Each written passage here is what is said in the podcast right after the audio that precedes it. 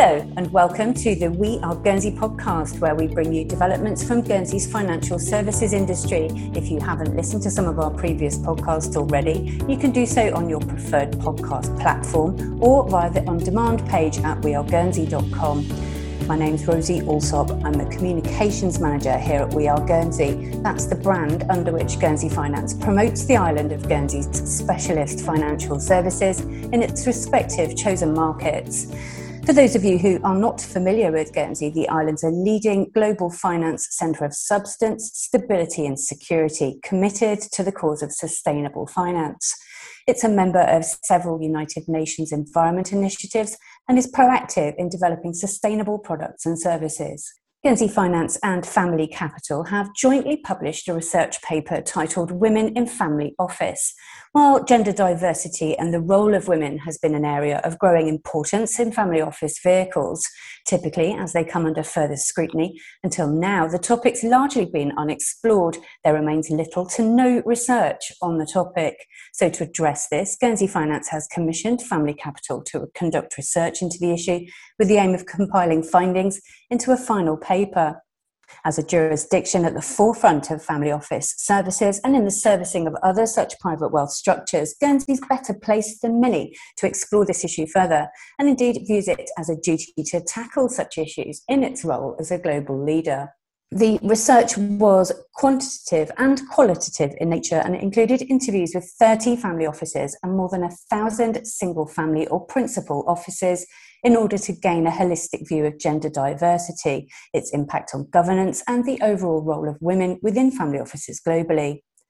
To discuss the report today, I'm joined by two Guernsey based lawyers who hold senior positions within the island's private wealth sector Elena Goff, who's a senior associate at Guernsey based Babbé, and Raja Abuswaril, who is group partner at Walker's Guernsey office.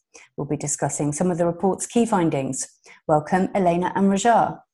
Hi, Rosie. Hi, Rosie.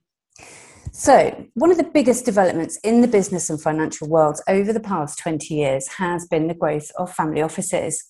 However, to a large extent, this development's mostly gone unnoticed.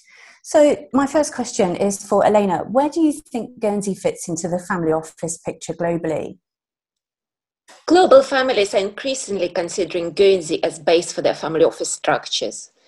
Today, family offices for such global families may be split over two or more distant locations, neither of which are physically close to the family. For example, London is often an investment hub, but Guernsey is often the center for the group of family trusts. Of course, Guernsey has been providing specialist private wealth management services as an international finance center for over 50 years. A talent pool of experienced professionals in fiduciary, investment management, tax, and legal services who are really well placed to deliver high caliber family office services to its wealthy clients with confidence and discretion. We're also seeing significant interest from global clients who want to move away from jurisdictions perceived as tax havens to a jurisdiction with a more robust framework. Guernsey, of course, is a secure, safe, and stable jurisdiction of substance, and safety and stability are also top priorities for private clients and their families. And uh, these have always been top priorities, but especially in the current environment. Guernsey continues to demonstrate these qualities and its resilience as an international finance center through its response to COVID. Jurisdictional reputation and substance are increasingly important for private wealth clients when considering where to locate their family offices, as well as to um, and as well as their holding structures. Guernsey is a member of the OECD's white list of offshore jurisdictions and one of the first jurisdictions to regulate trustees. So there's a huge interest in Guernsey right now, including from international private wealth clients who may be looking for a suitable jurisdiction to establish a family office. Um, and I think it's very important that Guernsey capitalizes on this to the family office space. Thank you. And Raja, what do you think about where Guernsey fits into the family office picture globally? Yes, thanks, Rosie. Um, I think Elena covered quite a lot of that. Uh, so, I mean, my thoughts would be that Guernsey uh, is an extremely well regulated and well regarded jurisdiction. Um, so, you know, with that comes the depth of talent across the entire financial services industry. Um, and having that talent allows us to provide innovative and flexible solutions uh, when offering a home for a family office. We all know um, each family office, like each family, can be very different. So, having this tailored and bespoke um, and focused approach is what's extremely attractive to family offices. Um, so, that's why Guernsey at the moment is excelling there. Thank you. So, as knowledge about family offices continues to grow, their professional management has risen up the agenda. So, issues like governance, which previously played a small part, are now more important for the sector. And this corresponds with gender diversity in the corporate world coming under greater scrutiny. It's an issue that's widespread at board level and senior management level, although the role of women hasn't had much attention. So, the new report from Family Capital, commissioned by Guernsey Finance, shines a light on the sector and women's roles within it. So, Raja, I'm going to ask you to what extent do women play a role in the family office sector? Yeah, well, from the data in the report, um, I mean, it does show there's still a long way to go before it could be said that women are fairly included and represented, uh, represented at all levels.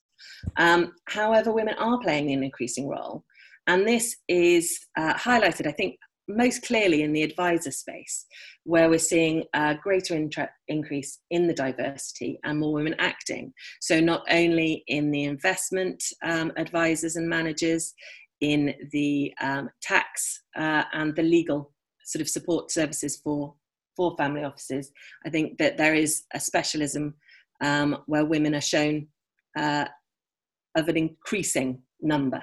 Thank you. Elena, what's your view? What extent do women play a role in the family office sector? Well, unsurprisingly, the family office sector across the board is still very male orientated. According to the report, only 4% of single family offices principals are women, and this is compared with 11% of the total female billionaires. So, less than half of family office principals are women. I mean, the dynamics may change in the future, and there will be a less gap between women and uh, female and male principals. Also, most um, family office CEOs are men, and only 3.5% of CEOs are women, according to the reports. And this resonates with financial services industry, which has more women holding C-level roles, but relatively few CEOs. So women who went beyond the glass ceiling are still exceptions. And of course, if 97% of family office CEOs are men, it may also be harder to achieve gender balance on family office corporate boards unless leaders of the family office industry, who are mainly men, realize the importance of gender diversity and what it can bring to the business. Well, it's interesting you say that because most of the respondents mentioned in the report uh, feel formal quotas for gender diversity aren't the answer for family offices. Two thirds believe it will improve over the next decade with no intervention. Now, how do you see gender diversity improving in future? Are quotas the answer, Elena? I think that imposing legally binding quotas can be really counterproductive to what women are trying to achieve, and that is to change the corporate attitudes towards diversity on a business case basis. Quotas are very much command and control, and people are likely to resist them. We know that certain countries already introduced 30% quotas for listed companies, but quotas are um, unlikely to be relevant in the family office space given their private and bespoke nature. I quite like the specific figure of 30%, as um, the literature on group behavior suggests that 30% is a point at which critical mass is reached. However, in my view, the 30% should be achieved through voluntary business led change rather than legally binding quotas. I think companies, including family offices, must realize that it is in their own interests and the interests of long term viability of the family office to have boards with diverse mix of genders, backgrounds, and ethnicities. This is the way to achieve a more diverse and aware mindset, and this is something BlackRock picked up on. I think we'll see a real shift of attitudes in the near future, and the family office space may look very different in the next 10 years or so, with the gender gap being a thing of the past. I, I certainly hope so. I certainly hope so too. What do you think, Raja? Uh, what about quotas? Yeah, I I think that um, the notion of and concept of quotas can be quite controversial, um, as people can wrongly equate this with giving the role to a person of lesser talent. Um, however, there are many experienced and professional women who do have equal, if not more, capability uh, and experience for a role, um, as we can certainly see by the advisors in the space that we work with on a day to day basis. Um, but they may not be reached by traditional recruitment me- methods. There are definitely positives in setting firm targets to be attained, um, as that could lead to casting um, the recruitment net wider than may have been considered previously, sort of rather than sticking to old habits. And by doing so, it gives the greatest chance of attracting and retaining quality candidates. So um, I think that they can be an extremely positive, uh, positive set um, to keep as, as the guidance for, for companies, because we, we all are aware that boards with a more diverse makeup um, are successful throughout. So, and I think that over time, there's naturally going to be an increase in gender diversity because the generations will change and the attitudes change. Just like there's been an increase in gender diversity since sort of the 80s and 90s, um, when when women were starting to to initially break that ceiling. So it is definitely an encouraging direction of travel. Um, but there's also a responsibility for all of us to consider our actions, our language, um, and our impact in playing our own part in bringing about fairer representation across the private wealth sector. Um, because, however I, optimistic I am, and I am an optimist, optimist generally, um, I'm not sure that uh, the gender gap will be balanced without intervention in 10 years. Uh, unless we're all willing for an awful lot of time to pass by, uh, uh, you know, if we wait for mm-hmm. it to progress naturally. Now, moving on to governance and its role in family offices, it's moved up the agenda in recent years, having played a very small part previously, but with few pressures on single family offices, it hasn't been seen as important. However, that's changing it appears that there's a realization that more needs to be done about improving governance and the role in, of women in achieving that. Um, I'd like to ask you both how important is governance in family offices? Uh, Elena. Implementing a formal governance structure for the family office is becoming increasingly important. It goes without saying that the nature of a family's wealth and the family's objectives for the functions of the family office will be fundamental in determining the legal structure and the governance strategy of that office. For example, ultra high net worth families will often have different concerns to families with lesser wealth. The provenance of the client may also dictate the preferred governance structure. For example, Middle Eastern families will be more concerned with issues revolving around Sharia law and multiple families, and the biggest issue for them may well be generational wealth transfer and conflicts between generations. An appropriate governance strategy must be implemented in conjunction with the implementation of the legal structure, and this is important. Family governance is not just about financial decisions, regulations, and business oversight. It covers much more ground than that and encompasses decisions on roles and activities to prepare the next generation to conduct family activities and to set up philanthropic and charitable enterprises. So, broadly, the family office should be governed in a similar fashion to how the family would govern a family owned business. And business factors should be obviously taken into consideration. On this basis, the family office would typically have a board of directors responsible for the oversight of that office.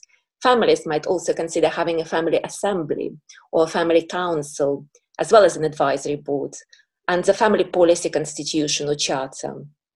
However, formal governance policy or charter may not be appropriate for every family office, and some may even find it divisive, particularly in terms of discussion with the younger generation who may have completely different vision from the founder. It will be for the family to decide what will work for them in the short and long term. As the family office involves, the family may decide that it also needs various committees, such as investment committee, audit committee, education committee, but of course, all those committees should only evolve on a needs basis. It is also vital that this governance mechanism interacts really well and connects with the family structures, and that all family members buy into it, because otherwise it will be completely meaningless and will not kick in at a critical point, for example, when a family conflict arises. Absolutely. And uh, Raja, what do you think about governance in family offices? How important is it? I think it's extremely important uh, in family offices um, because the, the overarching basis um, of the governance is usually an extension of the family's existing goals and beliefs or their statement of intent of how they wish to achieve new goals. Um, so it may be their part of the family sort of in an informal basis, but uh, by formalizing it into a governance sort of mandate, that makes it a lot clearer. Um, clear governance allows for the family and the, and the family office to minimize areas of dispute, both within similar generations and across generations, um, and also allow for new opportunities to be grasped in a timely, efficient manner. If, if everyone understands the methodology of, of how the investments and the, the business will work, that can uh, add to a much smoother grasping of those opportunities. Um, because once the family and the family office are in unison, um, it leads to generally a much more efficient family office um, and successful family. Now, speaking of success, uh, investment success is key in family offices. The analysis in the report suggests that family offices perform better than the wider asset management sector. Furthermore, a survey of a thousand family offices found that 20% had a woman in a senior investment role. That's either a chief investment officer, a director of investments, or a senior asset manager. Um, what contribution are women making to that investment discussion, and how do you think that's going to develop over the next decade, Elena? A relatively high ratio of women in senior investment roles suggests that women are making a significant impact in the investment space, something which family offices and their principals recognize. In my view, there could be a number of factors behind the 20% ratio. For example, it is possible that the report focused on private investment family offices, which are prevalent in the USA. The main aim of such offices is to earn profits on the investment assets, and they may not go beyond investment management and perhaps tax and estate planning services. In such type of family office, key personnel would be investment managers, and the proportion of women involved in management and oversight of financial assets would also be higher than in a family office providing a wider range of services for a family. More importantly, women can also make a positive difference in managing risks, as various studies of gender differences suggest that men and women behave differently in certain respects, and especially when it comes to taking risks. Also, diverse groups make better decisions so that men and women complement each other and perform better than either female only or male only teams. According to Citywire's Alpha Female reports, which they produced in 2018, mixed gender fund management teams delivered superior investment returns over a three year time frame than either female or male only team. So, this is something to take into consideration. There must be diversity, gender diversity um, on companies' boards and in terms of investment. One important field of finance led by women is impact investing. Uh, this is a fast growing arena, particularly driven by family offices and the younger generations of millennials and Gen Zs. In comparison to traditional finance, women are better represented in environmental, social, and governance investing, ESG. And perhaps because this sector is inherently more diverse and equitable, sustainable finance is really having its moment. And if BlackRock is placing a priority on ESG, and both diversity companies, both public and private, will start catching up very fast. I believe there will be a big role for women to play in sustainable finance, as ESG is already becoming a central discipline. And as family offices are driving sustainable investments, more women will get into more influential positions within the ESG family office space. Thank you. Now, the research also looks specifically at the Middle East region and family offices there, and it makes a number of observations that are pertinent to gender diversity. The growth of family offices in the Middle East has been slow, with families choosing to use holding company structures to manage capital rather than set up family offices. It also found family offices in the region are still dominated by men, but to gain an accurate picture of the role that women play in the Middle East, family offices can be difficult as they can play a bigger role than first assumed. Now, Raja, turning to you, you've got experience in the family office sector in the Middle East. Can you give us a quick overview? Yes, of course. Um, there are many families in the region who have built up considerable asset bases um, and have formed informal family offices, um, which have evolved organically over time.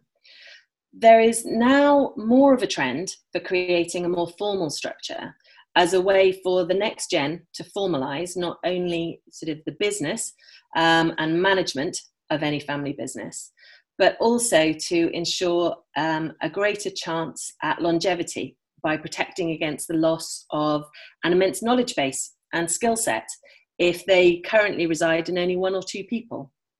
Um, so the that combined with the increasing use of the DIFC and ADGM free zones, uh, sort of in the region, um, can facilitate greater interaction uh, between the region and, and, offshore. So, this allows for greater understanding and acceptance um, generally of more formal structuring. So, that seems to be sort of a, a trend at the moment. Um, and tell me about the role of women in family offices in the region. Well, we've definitely seen a greater focus on women in the region, um, not only just in the advisory roles, uh, but from within the families themselves. Um, and again, that's formally and informally. Um, one generation may have uh, women in the background, but being a, a definite voice um, of discussion and uh, sounding board, um, whereas the next generation may become a little bit more to the forefront there's still a long way to go um, to reach an equal representation, but it is encouraging to see a slow trend emerging. Um, and as we've seen with the Saudi Arabian focus on promoting greater, women, greater roles for women in the private sector. So it is um, that there is a role, it may not be as uh, at the forefront as, say, in, in other regions. Okay, and are women more likely to have a senior investment role in Middle Eastern family offices? It's it's one that our Dubai office have seen um, have seen a greater representation of women in senior investment roles, um, and that they hope that the trend will continue, um, and that we hope that the trend will continue. It is still further behind than some than some of the more Western regions. Okay. Now, if we look at uh, gender inequality more broadly, although it's an issue that has been talked about for uh, a very long time indeed, it's also competing these days against the emphasis on climate change and other diversity efforts. So, my final question for you both do you see hope for greater gender diversity in financial services and specifically family offices in the future? Raja, I'm going to ask you to answer that one first, please. I always see hope. That's certainly something. Uh, will keep us going. But um, yes, I think that there is hope of, of greater gender diversity. Um, and whilst it can happen naturally, slowly, um, the path to change gets mapped out through inclusivity and through visibility. Um, and by setting achievable goals and targets, we can measure and attain results. Um, in relation to sort of going up against other causes, there, there are many causes worthy of being championed. Um, and I really would hope that supporting one would not lead to the importance of another being diminished or overlooked, um, but instead that each of the causes can highlight and enhance the need for uh, change of mindset generally to one that is more diverse and inclusive. Um, and generally, uh, I think that there's, there's a responsibility for us all to consider our actions. Um, our actions, our language, and our impact in playing our own part to bring about this fairer representation um, across the private wealth sector. Thank you. And Elena, how about you? Are you hopeful for the future? I am hopeful about the future for greater gender diversity generally, including in the family office space. Although a family office is a family enterprise, it operates similar to a private company with various stakeholders, including family shareholders, employees, clients, and the communities in which it operates. So family office don't exist eh, in a vacuum. And just like any company must not only deliver financial performance, but also show how they make a positive contribution to society. So gender diversity is good news for stakeholders of family offices in terms of governance, strategy formulation, on corporate social responsibility. And in today's interconnected world, it's now more important than ever for companies to build inclusive workplaces in which all women can thrive. And of course, family office industry, similar to finance industry, has a strong meritocracy. It is understandable that the principals and the family office would only like to hire the best talent available in the market. But taking on more women in senior roles is not just about fairness. There must be a conscious shift of attitudes towards a voluntary change in this area. Family offices should realize that having more women at the top would simply enable them to perform better. And um, inclusive environments attract and retain talent. So I think that um, a real positive change in gender diversity um, should really happen by a rise in consciousness. And there's no reason why men and women could not become unified in desiring boards with a better gender balance. And that would improve culture throughout the organizations as well as increasing the members of women on boards. If women want to see real progress, they also need leaders in the business who are mostly men to be champions of change and open the doors for them the message of greater gender diversity should not become blurred with the fairness argument. There's a real business case for it, something which a lot of male captains of the industry understand really well. So I would like to see a collaborative approach between women and men so both can thrive in inclusive corporate environments. Well, there you have it. Women and the role they play in wealth creation and its management is more important now than it's ever been, while the rhetoric, as with many other corporate industries and financial sectors, is positive and encouraging of women to hold more senior positions. The reality appears to be lagging. Much is needed to be done to address gender imbalance in practice. I would like to thank my guests today, and I'd like to say thanks to you for tuning in. We hope you've learnt more about the role and representation of women in family offices and their impact on such crucial areas as governance and investment decision making. To read the report in full or find out more about Guernsey and its specialist financial services sector, you can head over to our website, weareguernsey.com to listen to more podcasts of this nature, check out the We Are Guernsey podcast on your preferred podcast platform. Until then, it's goodbye from Guernsey.